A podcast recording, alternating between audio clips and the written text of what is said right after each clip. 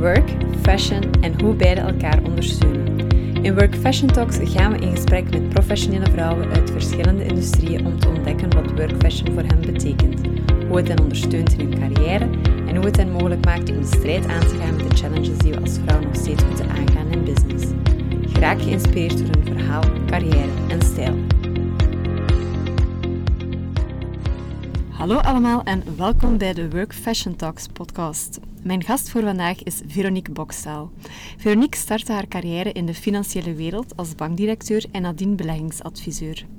Na zeven jaar maakte ze een eerste carrière-switch en begon als marketing- en communicatiemedewerker in de ICT-wereld. Daarna maakte ze langzaam de transitie naar het ondernemerschap door 15 jaar lang haar job op zelfstandige basis te gaan uitoefenen. In 2014 maakte ze de echte sprong naar het ondernemerschap en startte ze haar, eigen, haar eerste eigen bedrijf Wheatless More, een online groothandel in allergenenvrije voeding, dat ze ondertussen verkocht heeft.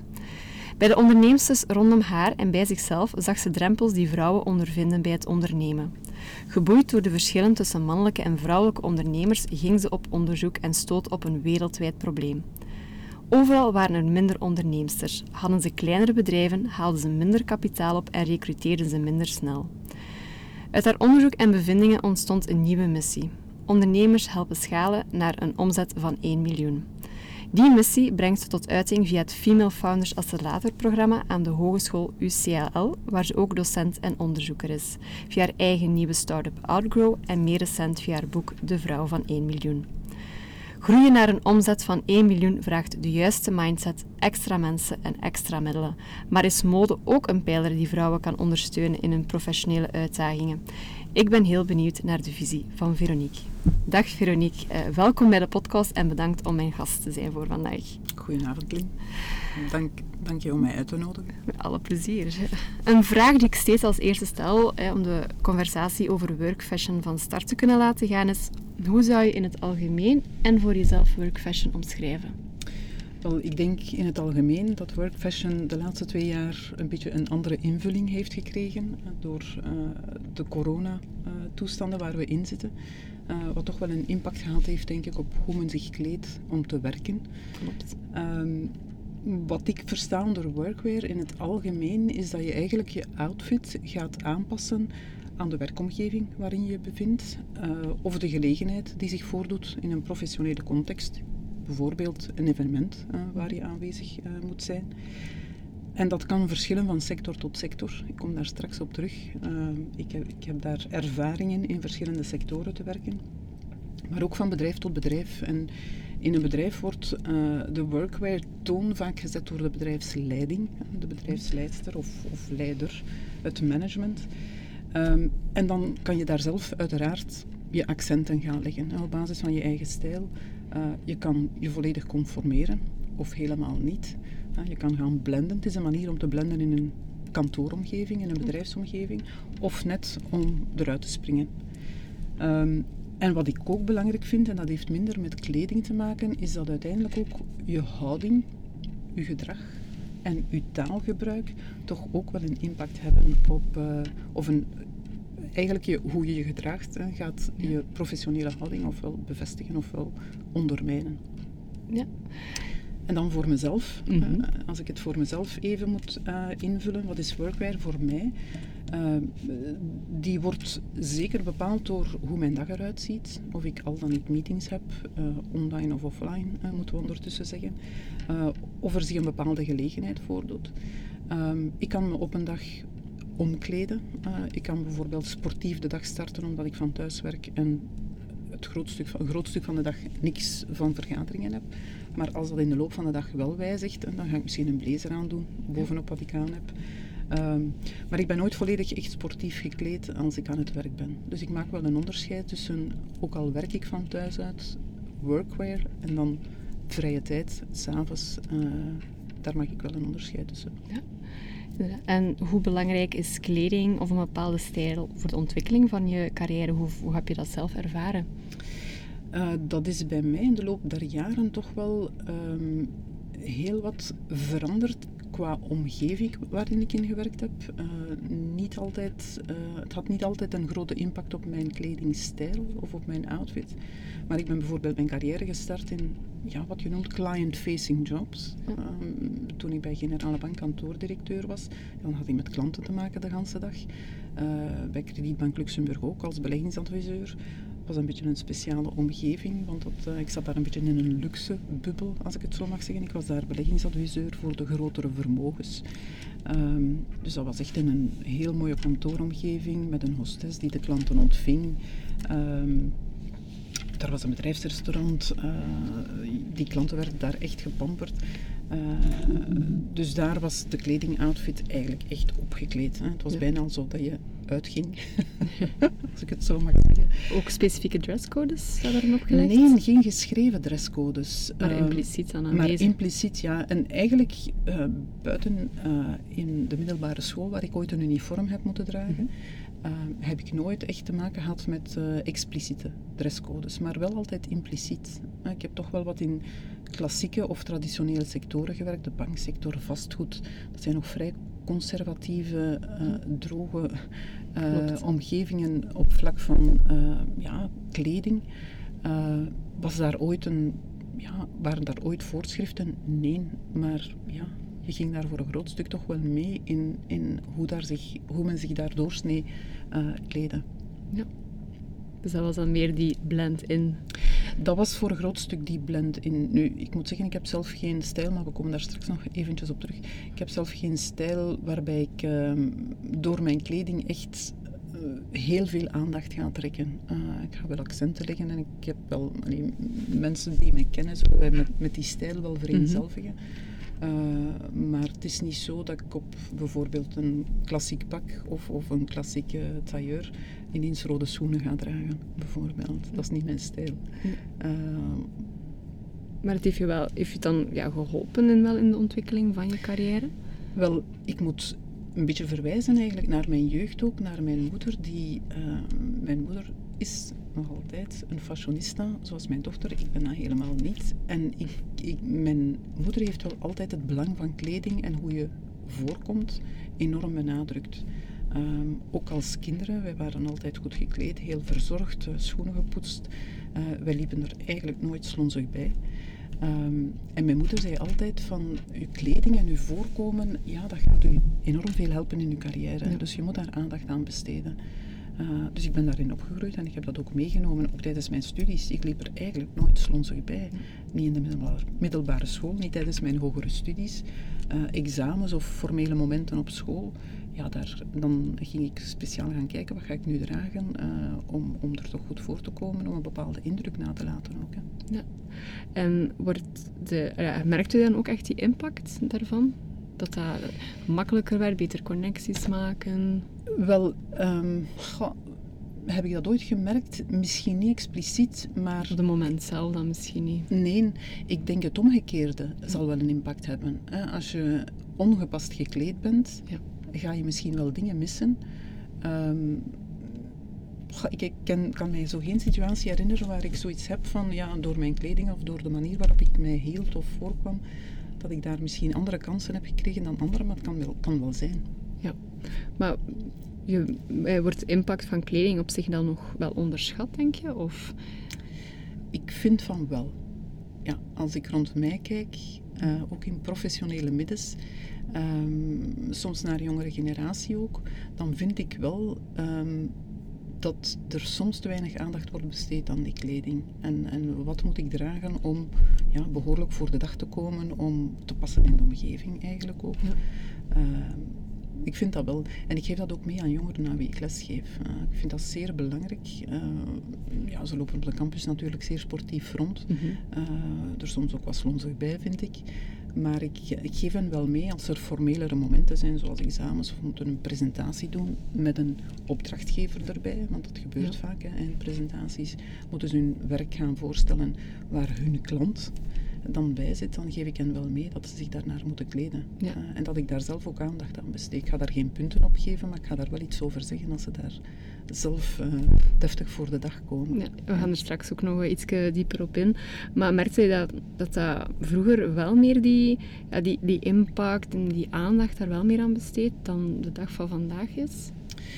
Ik vind dat wel. Um, als je kijkt naar hoe we ja, dan gaan we even terug in de tijd. Hè. Als we uh, heel wat jaren teruggaan in de tijd, dan was kleding toch nog wel veel belangrijker als uiting van de status of uh, waar je stond in een samenleving. Vandaag de dag is daar veel minder aandacht voor. Hè. Het is allemaal veel meer geblend is door elkaar. Uh, uh, op sneakers rondlopen op kantoor. dat is allemaal ja, gewoon aanvaard. Um, in, in de begindagen van mijn carrière op sneakers op kantoor rondlopen. I don't think so. Nee. Heb ik nooit gezien. heb ik nooit gemerkt. Klopt. Iedereen droeg formele, uh, klassiekere schoenen. Um, of op baskets rondlopen. Uh, nee, dat zat er niet tussen in die begindagen. En ik loop nu toch wel al wat jaren rond. Dus dat informele is daar toch wel ingeslopen, ja. vind ik. Uh, dat minder strikte, dat minder ja, klassieke. Ja. Als ik het zo eventjes mag noemen. Ja, sommigen vinden het een goede zaak, anderen vinden het natuurlijk een, een, een mindere zaak. Oké, er is meer ruimte voor, voor openheid, je, persoon, ja, je, persoon tonen, identiteit tonen. Maar uiteraard er gaat ook wel een zekere ja, waarde een beetje verloren dan eigenlijk. Hè, door... Ja, en de omgeving dicteert ook een beetje. Hè. Na, na die eerste jaren in dat meer klassieke milieu van de bankwereld, uh, ja, ben ik overgestapt naar de ICT-wereld. De software, hardwarewereld, totaal andere wereld mensen liepen veel informeler gekleed, ook toen al. Um, daar had je niet die maatpakken. Hè. Daar liepen, de mannen liepen daar rond in een jeans en een trui of, of, of een sweater. Uh, het management was al iets formeler mhm. gekleed. Uh, dus als je daar in maatpak uh, toekwam, dan viel je echt uit de toon. Ja. dus het hing echt samen met de omgeving. Ja, inderdaad. Ehm, ja, hoe zou je je eigen stijl, je, je signature style omschrijven? Mijn dochter zou die omschrijven als saai, boring.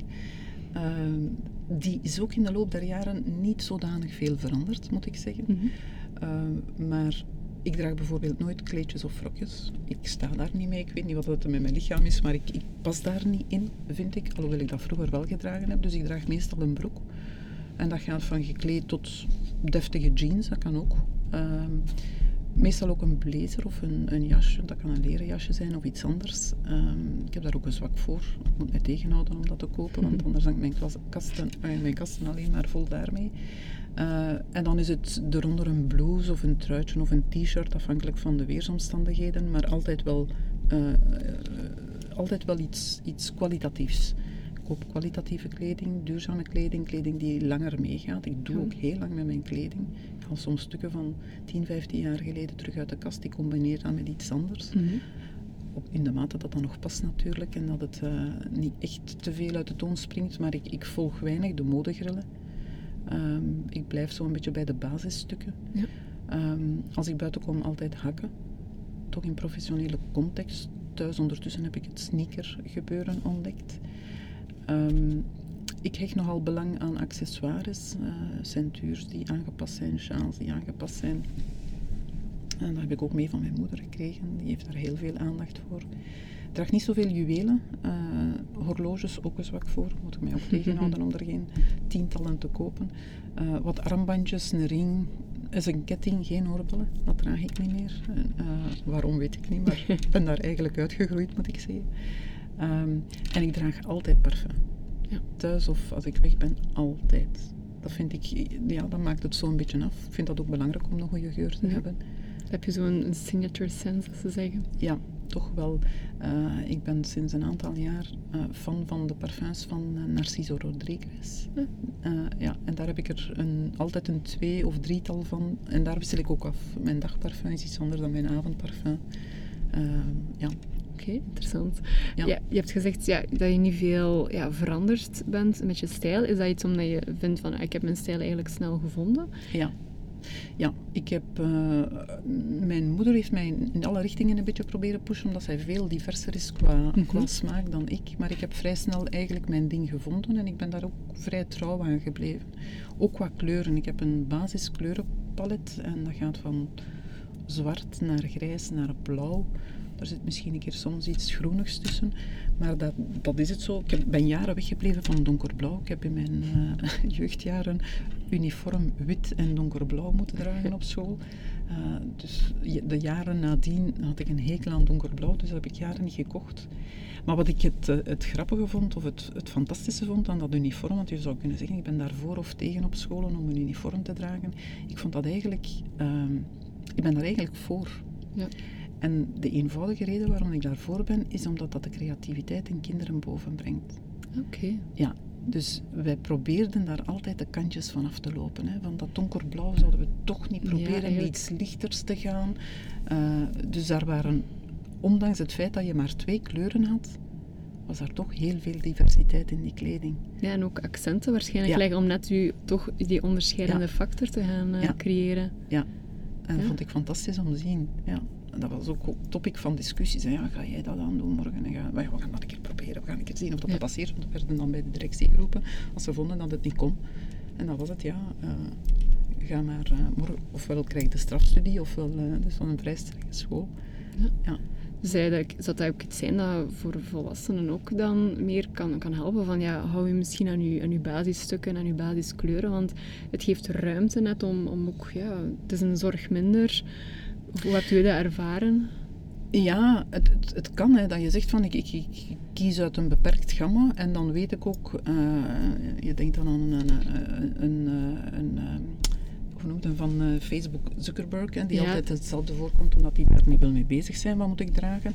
Dat heb ik nu niet, maar je hebt mensen die heel moeilijk hebben, he- het heel moeilijk hebben, of vrouwen, om, om combinaties te maken en die Ja. dan zeggen van ja, geef mij gewoon hier een aantal opties en dan weet ik wat ik moet aandoen en ik ben vertrokken. Ja. Dat heb ik niet. Ik kies graag zelf. Ik heb ehm, nog maar één keer eh, bij een aankoop, en dat was voor de, communie van mijn, de communie van mijn dochter, is stijladvies gevraagd omdat zij zei van, ja mams, je draagt toch altijd hetzelfde of veel hetzelfde, laat u een keer adviseren, vond zij.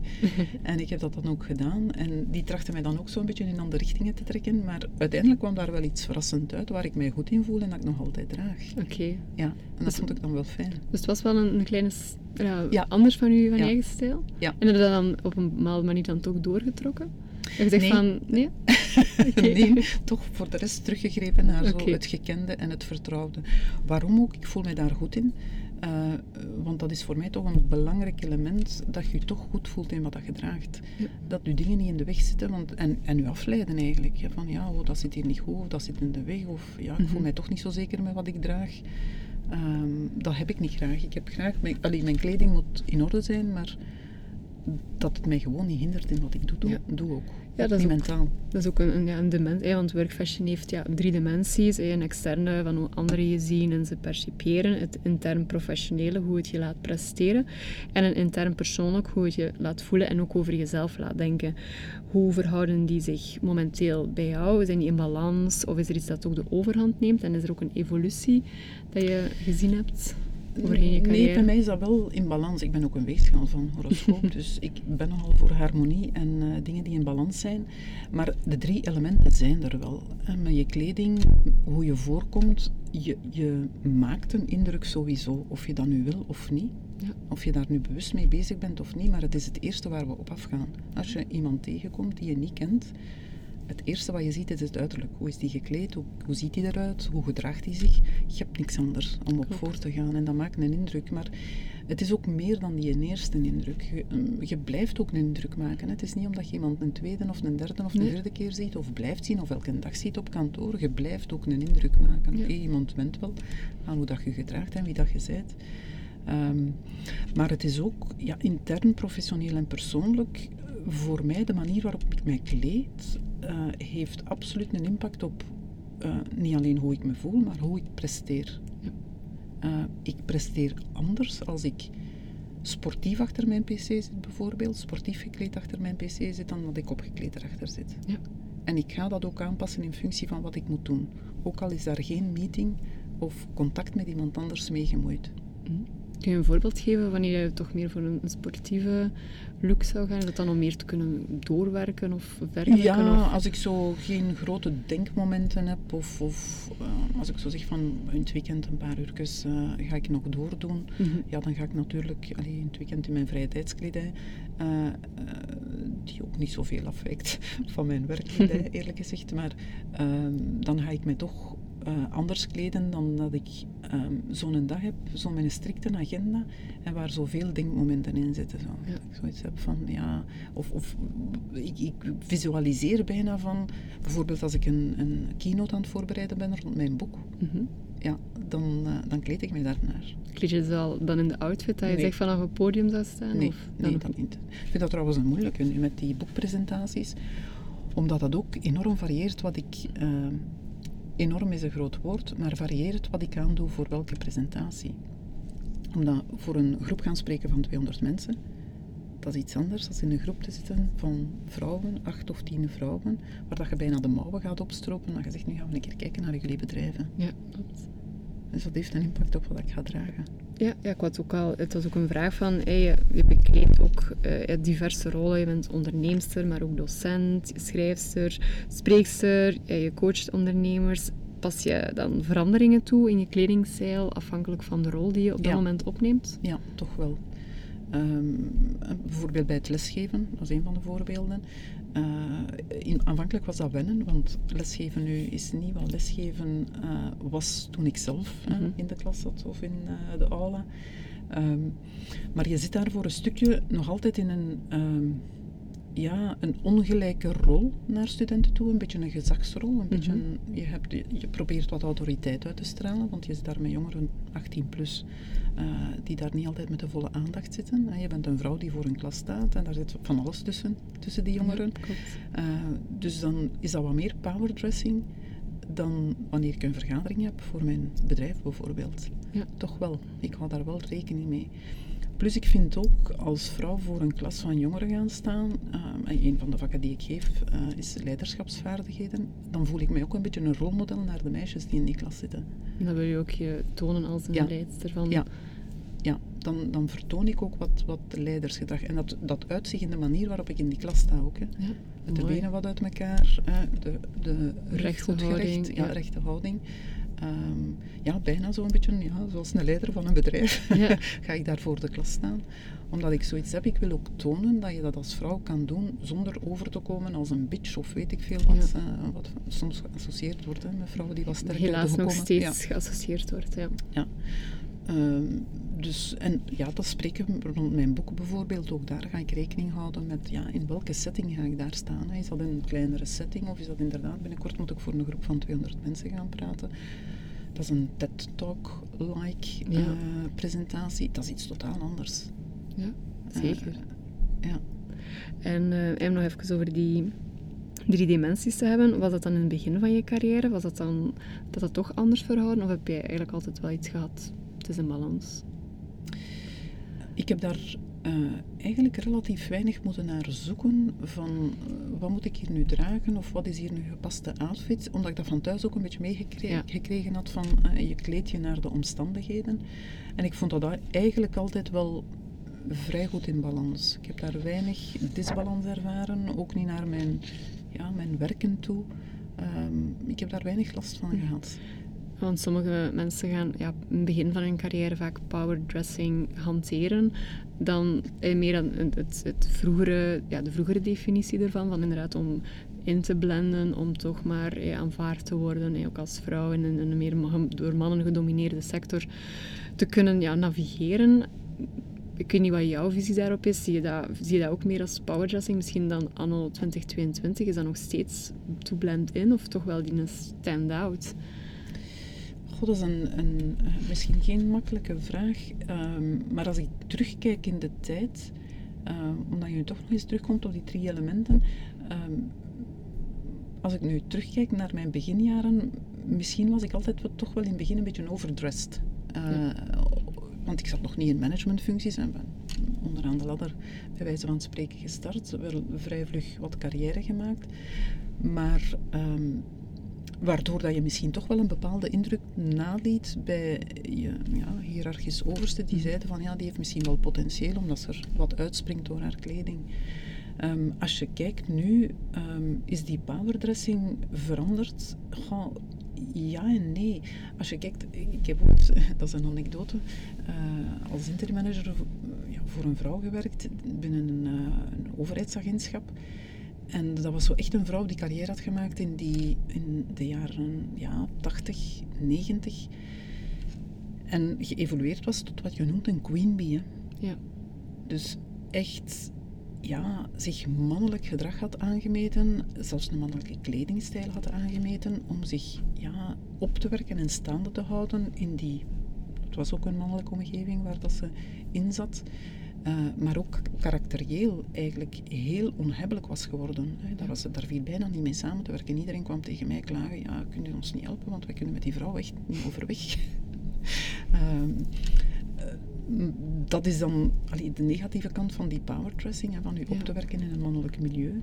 Nu is dat misschien iets minder, maar je ziet dat toch soms nog wel. Hè, dat vrouwen toch proberen nog door middel van die, die, ja, die, die kleding de overhand te halen en te houden. Misschien heeft dat een beetje te maken van ik voel mij ook niet zo zeker. Of ik, ik, ik, probeer die onzekerheid die ik soms heb, die we allemaal hebben. Ook, ook die stereotypen een beetje te doorbreken. Want als vrouw ja, je wordt nog uh, je wordt niet geassocieerd met de leiderskills die je hebt, omdat je vrouw bent, een stereotype. Of, en dan, als je er wel naar gaat gedragen, dan word je vaak gezien inderdaad als die queen bee, als een bitch. Ja, dat is dus een beetje de double bind, zoals ze dat noemen in het Engels. Uh, je kan niet goed doen. Hè. Uh, als je het niet naar boven haalt, dan ga je, gaan ze je niet serieus nemen. Als je het wel naar boven haalt, dan gaan ze zeggen, ja maar ja, wacht, wat een arrogantie, wie denkt ze wel dat ze is. En dat is toch wel iets waar we als vrouw Ehm, toch nog meer mee te maken hebben dan, dan mannen. Ja, en nog altijd ook anno 2022. Ja, ja inderdaad. En dat, dat toch moeten bewijzen dat je, ehm, dat je de skills hebt om die functie uit te oefenen. Meer dan wat van een man verwacht. Ik had gisteren nog, uh, dat is ook een anekdote, een gesprek met een onderneemster die zei van ja, ik vind het toch zo moeilijk. Ja, ik kom vaak in contact met mannen die maar 60% weten van wat ik weet. En toch wordt er voor hen gekozen en niet voor mij. Ja. En dan doet mij dat denken aan de begindagen van mijn carrière, waar ik dacht van ja, met mijn kennis en ik ga hard werken en uh, ze, gaan wel, ze gaan wel zien dat ik uh, goed ben in wat ik doe en daardoor ga ik dan promotie maken. Uh, ik moet daar voor de rest niks voor doen. Yeah, right. Zo werkte het niet. Dat heb ik tot mijn schade en schande moeten ondervinden. Dat het niet alleen is wat je kent, maar ook wie je kent in een bedrijf. Ja. en dan mag je nog zo goed gekleed zijn als je wil. Maar je moet toch. En ik, ik las er eh, van de week nog een artikel over, over een studie door Babson College onder andere, over die interne netwerken binnen bedrijven, hoe vrouwen door gebrek aan die netwerken toch carrièrekansen missen. Ja. En dat bedrijven daar eigenlijk aandacht zouden moeten over hebben om die interne netwerken te ontwikkelen. Ja, ik heb ook nog uh, deze week over gelezen. En het is ook omdat, ja, omdat het nog een, een mannenclubje vaak is. En dat je er daardoor als vrouw ook vaak niet, niet binnen kunt. Ja, en dat je zelfs, ja, ik, hoor soms anekdotes of verhalen van ondernemers die zeggen, ja, je komt dan op een netwerkevenement en dan denken ze dat je deel bent van de staf en ze vragen je om, om iets te komen inschenken, nog een glaasje of, nog een koffie. je moet zeggen, ik ben hier niet van het personeel, ik sta hier als uh, deelnemster aan het evenement. Nog. Dat gebeurt nog altijd. Ik, ik, heb soms van die verhalen dat ik zeg, maar dat kan toch niet aan op 2021, 2022 dat dat nog gebeurt. Of van die ongepaste opmerkingen. Hè. Als je op een evenement staat en je bent dan vrouwelijk gekleed, hè, los van het feit dat je daar niet staat uit te dagen, dat ze toch zoiets hebben van, oh ja, die is hier om de scharrel op te doen. Hè. Ja. het is jammer dat het inderdaad nog bestaat. Ja. Uh, om het dan even te hebben over uh, je expertise. Hè. Je, je helpt female founders in het schalen naar 1 miljoen omzet. In je boek haal je aan dat uh, mindset, uh, mensenmiddelen belangrijk zijn om die groei te gaan realiseren. Zou mode als een vierde pijler of eerder als een extra laag gezien kunnen worden?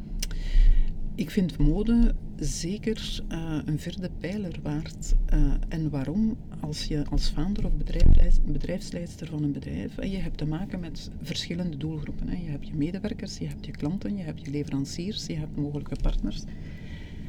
En al die partijen die verwachten ook wel iets van jou als vader of als bedrijfsleider. Dus je moet daar ook, uh, vind ik, via hoe dat je voorkomt, uh, de nodige positie eigenlijk claimen. Uh, en je kan je positie ondermijnen door wat je draagt en door hoe je gedraagt, of je kan ze verstevigen. Ja. Um, naar medewerkers toe bijvoorbeeld vind ik dat je al de toon zet. Uh, je gaat door hoe jij voorkomt en hoe jij je gedraagt, je medewerkers voor een stuk een voorbeeld geven van wat je verwacht. Zeker. Um, als je in klanten, tegenover klanten of leveranciers zit, ja, dan zit je in een onderhandelingspositie. Hè. Je probeert ofwel iets te verkopen of je probeert de beste prijs te krijgen of de beste dienstverlening van je leverancier wat je op dat moment aan hebt, je outfit, gaat daar ook een rol spelen. Je kan dat niet loskoppelen van wat je daaraan doen bent. Het is onderdeel van, ja, van je imago, maar ook van je, van je corporate identiteit. En ook personal branding. Ja, eh, stel dat je in retail zit, in fashion, in een winkel, ja, dan ga je, gaat je kleding toch ook bepalend zijn van hoe je daar staat in je winkel, hè, wat je aan het doen bent. Uh, dus ja, ik vind dat wel een vierde pijler waard eigenlijk. In mijn volgende editie zal ik het opnemen. Een extra M. een extra M, het is nog met een M ook. Inderdaad. Uh, ja, in je boek omschrijf je ook de uitdagingen uh, van female founders die universeel zijn. Zijn deze ook timeless, hè, om het met een, een modewoord te zeggen, of zie je toch veranderingen over de tijd heen? Um, veranderingen ja, maar zeer traag. Um, en ik wil het ook een beetje opentrekken naar naar jaren terug, je moet rekenen dat we als female founders en zelfs als uh, C-levels in bedrijven of als vrouwen in bedrijven eigenlijk relatief laat ingestapt zijn. Ehm, we spreken niet over honderden jaren. Hè, dat de vrouw in een bedrijfsleven eigenlijk haar intrede heeft gedaan. Uh, en we hebben sindsdien gelukkig zelfs vrouwenrechten hè, of, of gelijke rechten. Dat uh, is allemaal nog niet zo oud. Nee. Um, we hebben als vrouw wel uh, onze plaats ondertussen wel weten te vinden, maar voelen we ons daar al 100% comfortabel? Nee. Ja. Nee. Dat is ook nog veel werk dat we als vrouw zelf moeten doen om net die, die, die onderscheid te maken. We leggen de standaard voor onszelf ook heel hoog. Hè? Ja. Misschien wordt de standaard door anderen voor ons ook hoger gelegd, maar we leggen hem zelf ook verschrikkelijk hoog. Hè? Als ik hoor hoe perfect dat we alles willen hebben. Hè. We moeten perfect onderneemster zijn, we moeten perfect in ons job zijn, we moeten perfecte mama zijn, we moeten perfecte partner zijn, we moeten perfect zijn in alles. Ja, dat gaat niet. Ehm, we zijn nog altijd niet toe aan het goed genoeg, uh, ja. zoals ik het in mijn boek omschrijf. Um, dus ja, het verandert, maar het verandert veel. Allee, verandert traag, vind ik. En we hebben daar ook voor een stukje zelf een aandeel in. Ja, zeker. Denk je dat de, de, de situatie, de pandemie, dat die daar wel een, een, Heeft hij er net een versnelling of eerder een vertraging in, in gebruikt? Goh, voor wat ik lees, een vertraging. Uh, eigenlijk omdat ja, meer vrouwen dan mannen hebben hun uh, job verloren. De zorg voor het gezin of voor de kinderen is nog altijd grotendeels bij die vrouwen terechtgekomen. Ja. Um, ook daar is nog werk aan de winkel.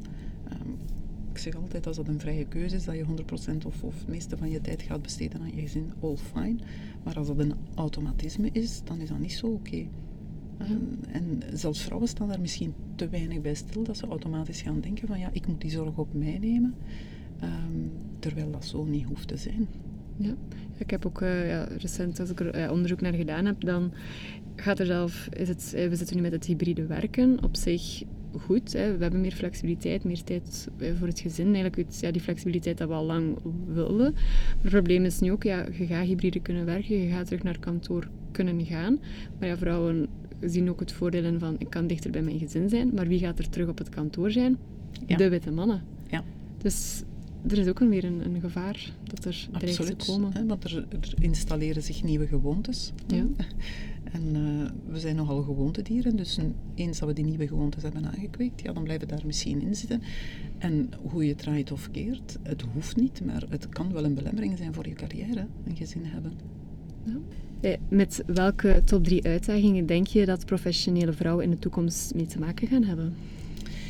Ik denk dat ze eerlijk gezegd nog niet zoveel veranderd zijn. Um, je hebt langs de ene kant hè, wat ze noemen die uh, sticky floor of die leaky, leaking pipeline of die glass ceiling, die is er nog altijd. Als je naar de cijfers kijkt, hè, er is veel meer instroom van talentvolle vrouwen in het bedrijfsleven, maar dat doorstromen naar hogere, regio hogere regionen, dat is er uh, nog altijd te weinig. Um, en oké, quota helpen wel voor een stuk, maar bij quota gaat, heb je dan het risico dat ze denken van, ah ja, die zit op die stoel omdat ze een vrouw is, ja. of omdat ze onder de diversiteit of inclusie, inclusienoemer valt. Terwijl er heel veel mannen zijn doorgestroomd die ook niet altijd alle skills hadden of ervaring om op die stoel te gaan zitten. En dan gaat ook die shift er niet komen in, ja, in het denken. Hè? Ja, ja. En dan een tweede vind ik, hè, wat we daarnet al zeiden, die, die balans vinden tussen dat gezinsleven en, en uh, je carrière. Uh, dat is nog altijd een, een lastige. Uh, en zeker nu met, met corona, hè, daar zijn toch wel wat vrouwen teruggeworpen op die terug meer zorgen voor het gezin en de carrière even achteruit zetten. Of het bedrijf even op een lager pitje zetten. Uh, want ik heb dat in mijn boek bewust niet behandeld. Hè, dat die balans, uh, ik noem het zelfs niet work-life balance, maar ik noem het balans tussen werken en zorg voor het gezin. maar dat zet ook bij veel vrouwen een rem op de uitbouw van hun bedrijf. Meer dan we denken. Zeker. waarom zijn er zoveel uh, bedrijven door vrouwen gestart kleinschaliger? Dat speelt zeker mee. Ik ben er bewust van weggebleven in mijn boek, maar het speelt zeker mee. En dan het laatste, dat ligt een beetje aan onszelf. Hè. Je laten zien. Hè. Je laten zien eigenlijk uh, die self-limiting beliefs waar ik over schrijf, van, die, van daarvan ik ga nog niet zeggen van af te geraken, maar van daar leren mee om te gaan. Ik zeg altijd, nee, je dringt u niet op als je over je bedrijf vertelt of als je iets probeert te verkopen. Of nee, je stoeft niet over jezelf als je zegt wat je allemaal kunt of waar dat je goed in bent. Of als je over je verdiensten praat. En ja, je hebt evenveel recht van spreken als iemand. En ja, je hebt evenveel expertise en kennis van zaken. Maar we vinden dat nog altijd niet goed genoeg. Hè? Ik heb dat ook nog altijd. Hè? Ik denk van, oh ja, zeg je nu tegen mij, je bent expert over vrouwelijk ondernemerschap. En dan denk ik, oh my god. Ja, ik weet er wel iets over te vertellen en er zullen er wel anderen zijn die meer weten, maar zo tegen mezelf moeten zeggen van, ja, je hebt recht van spreken, je bent daar nu al vijf jaar mee bezig. Je zal wel weten, je wil iets weten te vertellen dat op iets slaat. Hou er eigenlijk ooit als vrouw van afgeraken? Ik denk het niet. En ik geef dat ook mee. Hè. Ik heb zoiets van, wees er u bewust van en leer ermee omgaan. Als die, die aap, zeg ik altijd, op je schouder komt zitten om te zeggen van, ja, dat imposter syndroom. Ja. Je hebt geluk gehad dat je dit kunt doen. Um, om dan te zeggen van, ja, ik zie je zitten, maar ik ga er geen rekening mee houden. Ik ga er gewoon voor gaan. Ja. Maar ik heb het ook nog altijd, als ik daar voor een groep ga spreken over mijn boek en ik zie daar 50, 60 man zitten, dan is het ook even slikken van, oké, je kunt het, hè. Go. Ja, klopt. Ja, um, ja ik, zou, kan natuurlijk, ik heb het boek zelf gelezen, ik kan alleen maar iedereen aanraden om hem ook te kopen en te lezen. Uh, maar heb je zo iets van tips, dat je nu al, zo een kleine tip, dat je zegt van hoe kan je daarop voorbereiden als vrouw? Ja, ik, ik, ik ben altijd in, ik ben erom fan van je bewustzijn van als er iets je afremt, ja. van je dan gaan af te vragen van oké, wat is dat nu? Is dat iets dat iemand mij ooit gezegd heeft van je kunt dat niet, of je mag dat niet, of doet dat niet? Of is dat iets dat ik mezelf opleg? Ja. En heeft dat dan een grond? Waarop is dat gestoeld? Van dan gewoon eens te zeggen, eigenlijk slaat dat niks op en ik ga het gewoon doen. En ik zie wel dat is de grootste tip die ik kan geven. Wees er bewust van en probeer het opzij te zetten en ga ervoor. En soms gaat wat je probeert lukken en soms gaat het niet lukken. Zo so maar dat is bij iedereen. Ja, klopt. Ja. En hoe belangrijk zijn rolmodellen en representatie in de strijd tegen die uitdagingen? Ik vind dat hyper belangrijk. En het is, het, je, je, zal de uitspraak wel kennen, you can't be what you can't see. En daar zijn uitzonderingen op. You can be what you can't see. Maar ik heb dat zelf in de loop van mijn leven ook gehad, dat ik mij spiegelde, optrok aan mensen waarvan ik zoiets had. Dat wil ik ook. Dat wil ik ook. Dat zou ik ook graag hebben. Onder andere op vlak van ondernemerschap. Ehm, en als je dat niet rond jou hebt, dan wordt dat zeer lastig. En daarom dat ik het ook zo belangrijk vind dat vrouwen meer naar voren moeten treden. Geen schroom hebben van ik zet mij op een podium, ik, ik doe een interview, ik ga ik ga praten over waar dat ik mee bezig ben. Ik help andere vrouwen vooruit. Ehm, ik vind dat zeer belangrijk, omdat dat, ja, dat is zeer bepalend. Um, vorig jaar op school bij mijn dochter bijvoorbeeld, ik vond dat verschrikkelijk en ik, ik heb nog altijd spijt dat ik er niks over gezegd heb op school. Um, in een van haar vakken uh, kregen ze zes mannen en vrouwen voorgeschoteld, maar bekende mannen en vrouwen, die allemaal dingen gerealiseerd hadden. En de opdracht in het boek was: kies twee van die personen en vertel waarom dat je die kiest. Ja. En wat doet de leerkracht? Die kiest zelf twee mannen en vertelt daarover wat die gedaan hebben. En mijn dochter komt naar huis en die zegt van ja, uh, ja mams, hè, dat hebben we gedaan vandaag in de klas. Ik vond het toch wel spijtig dat de leerkracht geen vrouw heeft gekozen. En daarop volgt, maar ja, die vrouwen hebben ook minder gerealiseerd dan die mannen. Amai. En dan had ik zoiets van, dat komt niet van een twaalfjarige. Nee. Dat heb jij gehoord.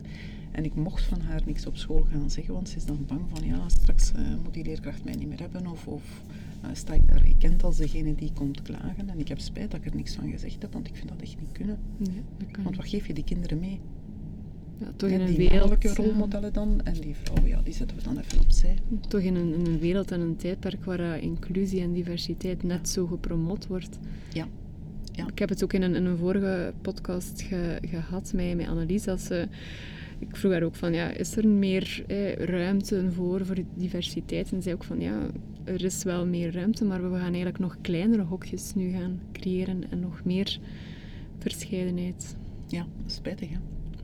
Inderdaad. Terwijl Ja. we net al die verschillen moeten omarmen. Maar het is ook wel een, een beetje soms een, ja, een angst ertegen. hè. Van het, misschien het nieuwe, het onbekende. Absoluut. Angst is zeker een zeer grote drijfveer. ehm, en de, de maatschappij polariseert meer en meer. Ja.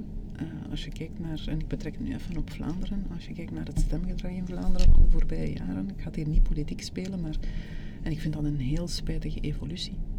Want ik heb, mijn ding is altijd, allee, eh, welk, hoe arrogant kan je zijn om te denken van jezelf dat je meer bent dan iemand anders? Ja. Dat is ook een boodschap die ik aan mijn dochter meegeef. We zijn allemaal gelijk. Iedereen zou gelijke kansen moeten krijgen. We zijn allemaal gelijk, pas op, we zijn niet allemaal gelijk. We hebben andere talenten. Maar gelijkwaardig wel. We zijn allemaal gelijkwaardig en iedereen verdient dezelfde, hetzelfde respect, dezelfde behandeling. Ja. En toch slagen we daar niet in als maatschappij na al die jaren. Ik vind dat zo spijtig. Ik, ik, ja, ik kan daar moeilijk bij en ik probeer dat in mijn nabije omgeving zeker, zeker toe te passen. Ik had gisteren een, een, een call met een onderneemster die mij gecontacteerd had. Die droeg een hoofddoek. Ik sta daar niet bij stil. Nee. Die begon er zelf over. Dat ze zei van ja, soms kom ik op opdrachten en dan vragen ze mij om mijn hoofddoek af te zetten. En dan denk ik alsjeblieft. Dat dat Echt? gebeurt. Dat dat gebeurt. En ze zegt, ik weiger dat. Ik zeg tegen ja, daar, je hebt groot gelijk om daar een punt van te maken. Dat je zegt, dat ga ik niet doen. Ja, vaak ook een, een, een punt van, van ik, ja, je programma heet Female Founders. Ik heb het ook in de vorige podcast met Tineke Holland erover gehad. Ja, vaak komt er kritiek op eh, female, vrouw, moet dat er allemaal nog wel bij? Omdat dat net een onderscheid gaat creëren of benadrukken. Wat is jouw visie daarop? Ja, dat is zo vorig jaar met die Ashley Sumner van eh, Kilt heeft dat eh, zo wat in gang gezet. Hè, met die post op eh, LinkedIn, denk ik, of op Twitter van female founder en female doorgeschrapt. Omdat ze zei, ik wil niet beoordeeld worden op mijn Yes. gender of mijn geslacht, maar op wat ik presteer, op wat ik doe. En ik kan dat voor een groot stuk volgen. Ehm, absoluut. De dag dat we dat female of dat male niet meer moeten benadrukken, dan zijn we er.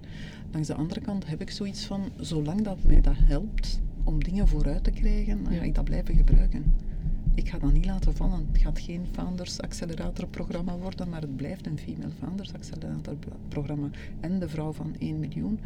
Gewoon, ik zeg altijd, zolang het niet eh, gelijk behandeld wordt of gelijk bekeken wordt, zet de lamp er maar eens op. Hè. Ja.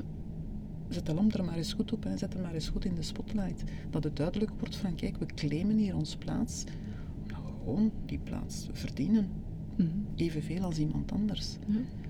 Ja, en daarom is het geen verhaal van enkel vrouwen. Het- is en blijft een verhaal mannen. Want we moeten het samen uiteindelijk gaan doen. Absoluut, en dat is ook mijn visie op ondernemen. Hè. Hoe diverser dat je bent als foundersteam, als team, hoe beter. Je kan maar zo, een zo goed mogelijke weerspiegeling zijn van de maatschappij daarbuiten. Ik ben niet voor teams of, of bedrijven waar alleen maar vrouwen werken. Absoluut niet, integendeel. Liever zo divers mogelijk. Ehm, maar het is die vrouwen naar omhoog trekken en, en ja, dat geloof in zichzelf geven van we kunnen dat gewoon, wij zijn dat ook waard om dat te doen. Why not? Ja, klopt, helemaal.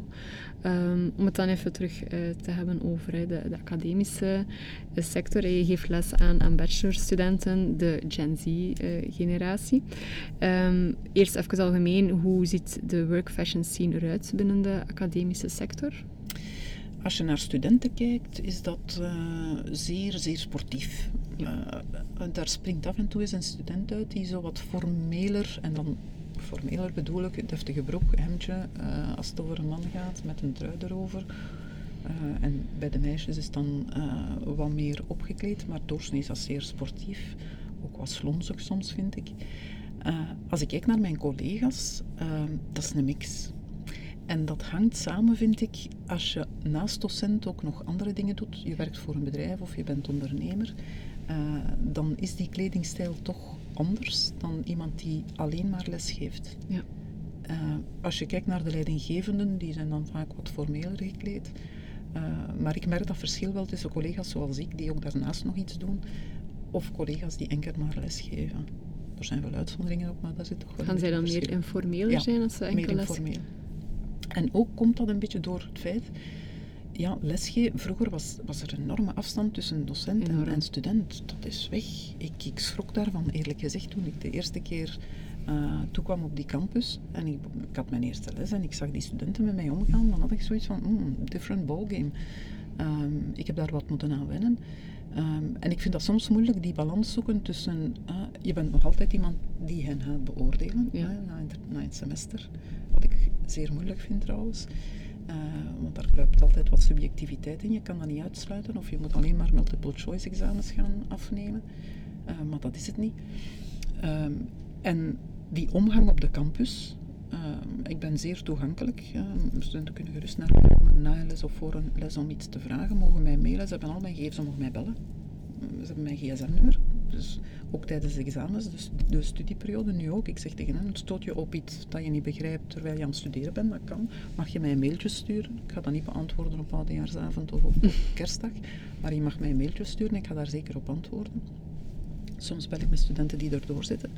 Ja. Waarvan ik zeg van, bel mij maar eens praat u er wel door. Uh, ik heb dat nooit gehad vroeger. Je, je, ging naar de les en je ging weg. En voilà, daar had je mee je probleem als je probleem had. Als je de stof niet begrepen, dan moest je maar bij iemand anders terecht.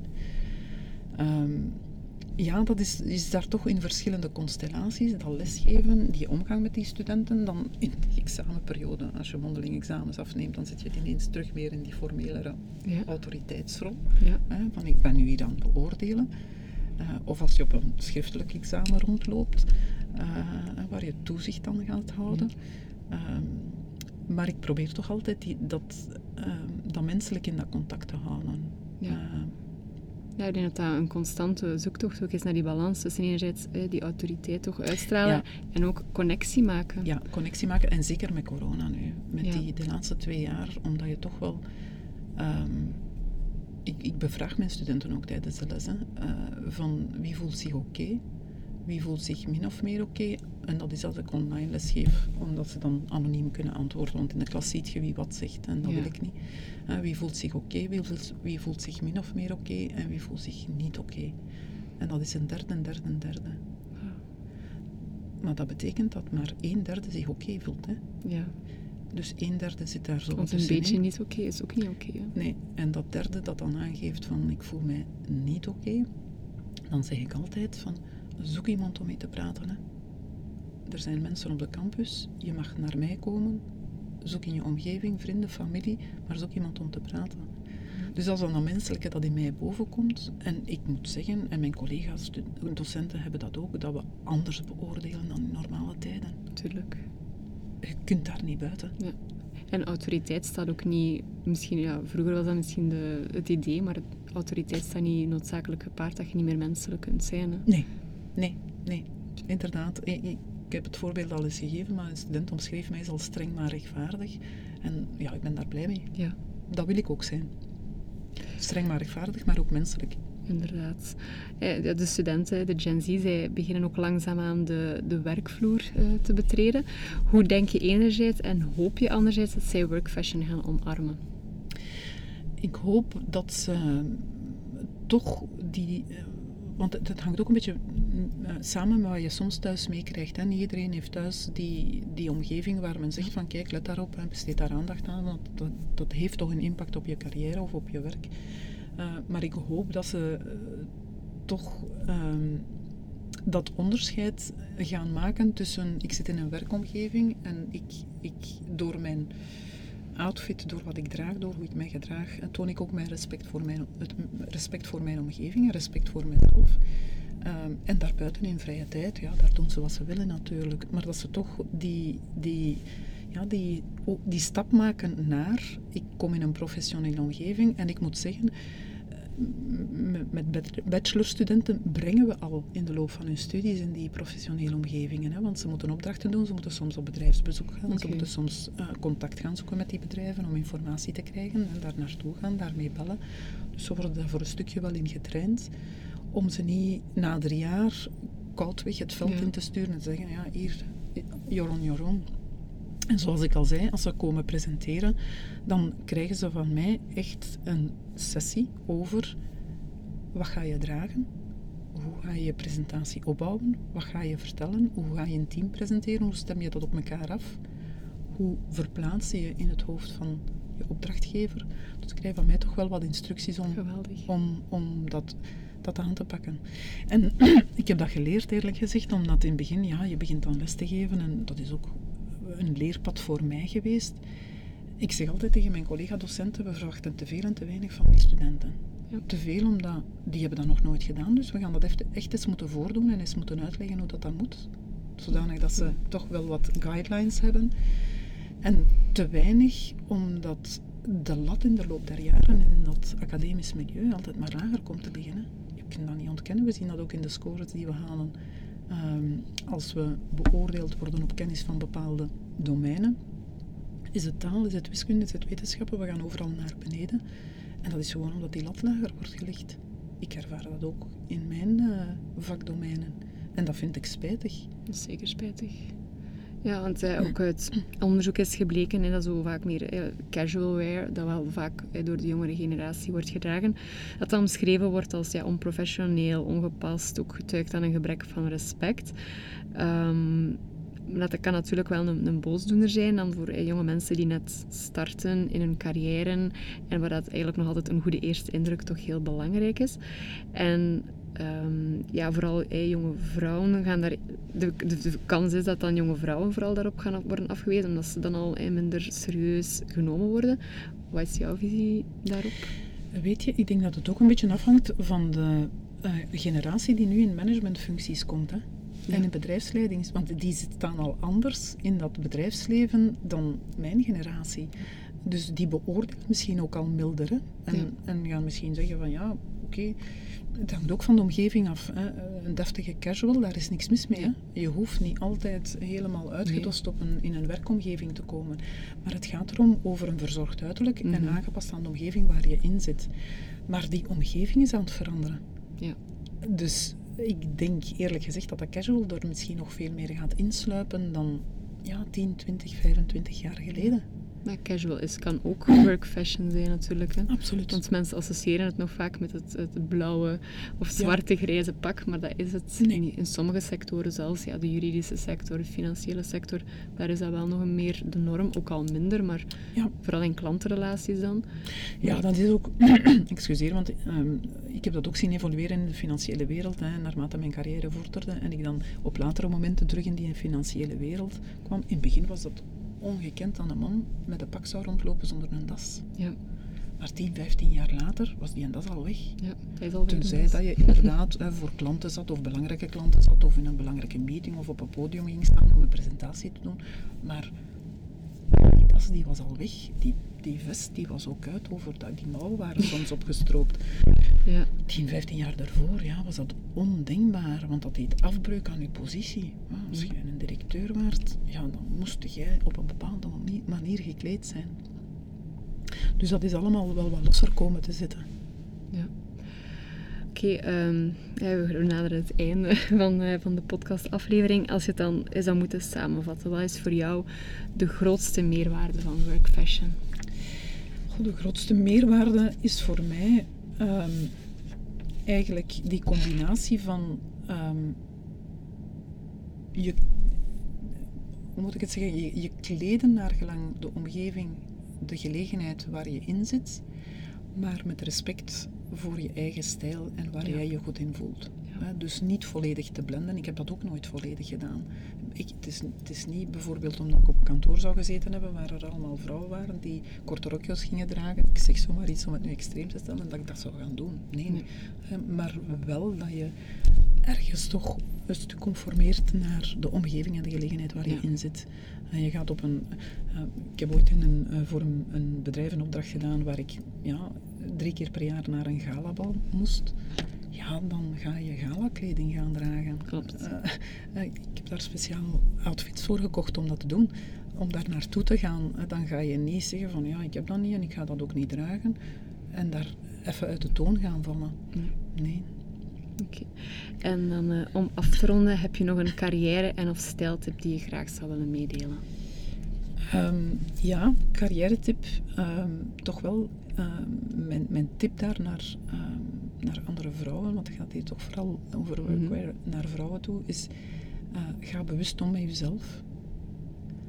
En ga bewust om met hoe je je kleedt. En ga bewust om met hoe je omgaat met mensen rondom jou. Ja. Uh, dat helpt, vind ik. Uh, en het vertrekt vanuit uzelf. Hè. Ook al gebeurt er van alles en zit er van alles rond u. En een tweede is, geloof vooral in uzelf. Als je zelf in jezelf niet gelooft, gaat een ander het ook niet doen. En dat wil niet zeggen dat je alles gaat krijgen wat je verlangt, maar wel veel meer dan wat je denkt. Ja, mooi om uh, daarmee af te sluiten. Enorm bedankt Veronique om je interessante inzicht over carrière en stijl met ons te delen. Dat is heel graag gedaan, Lin. En ik wens je nog veel interessante podcasts toe. Dank je.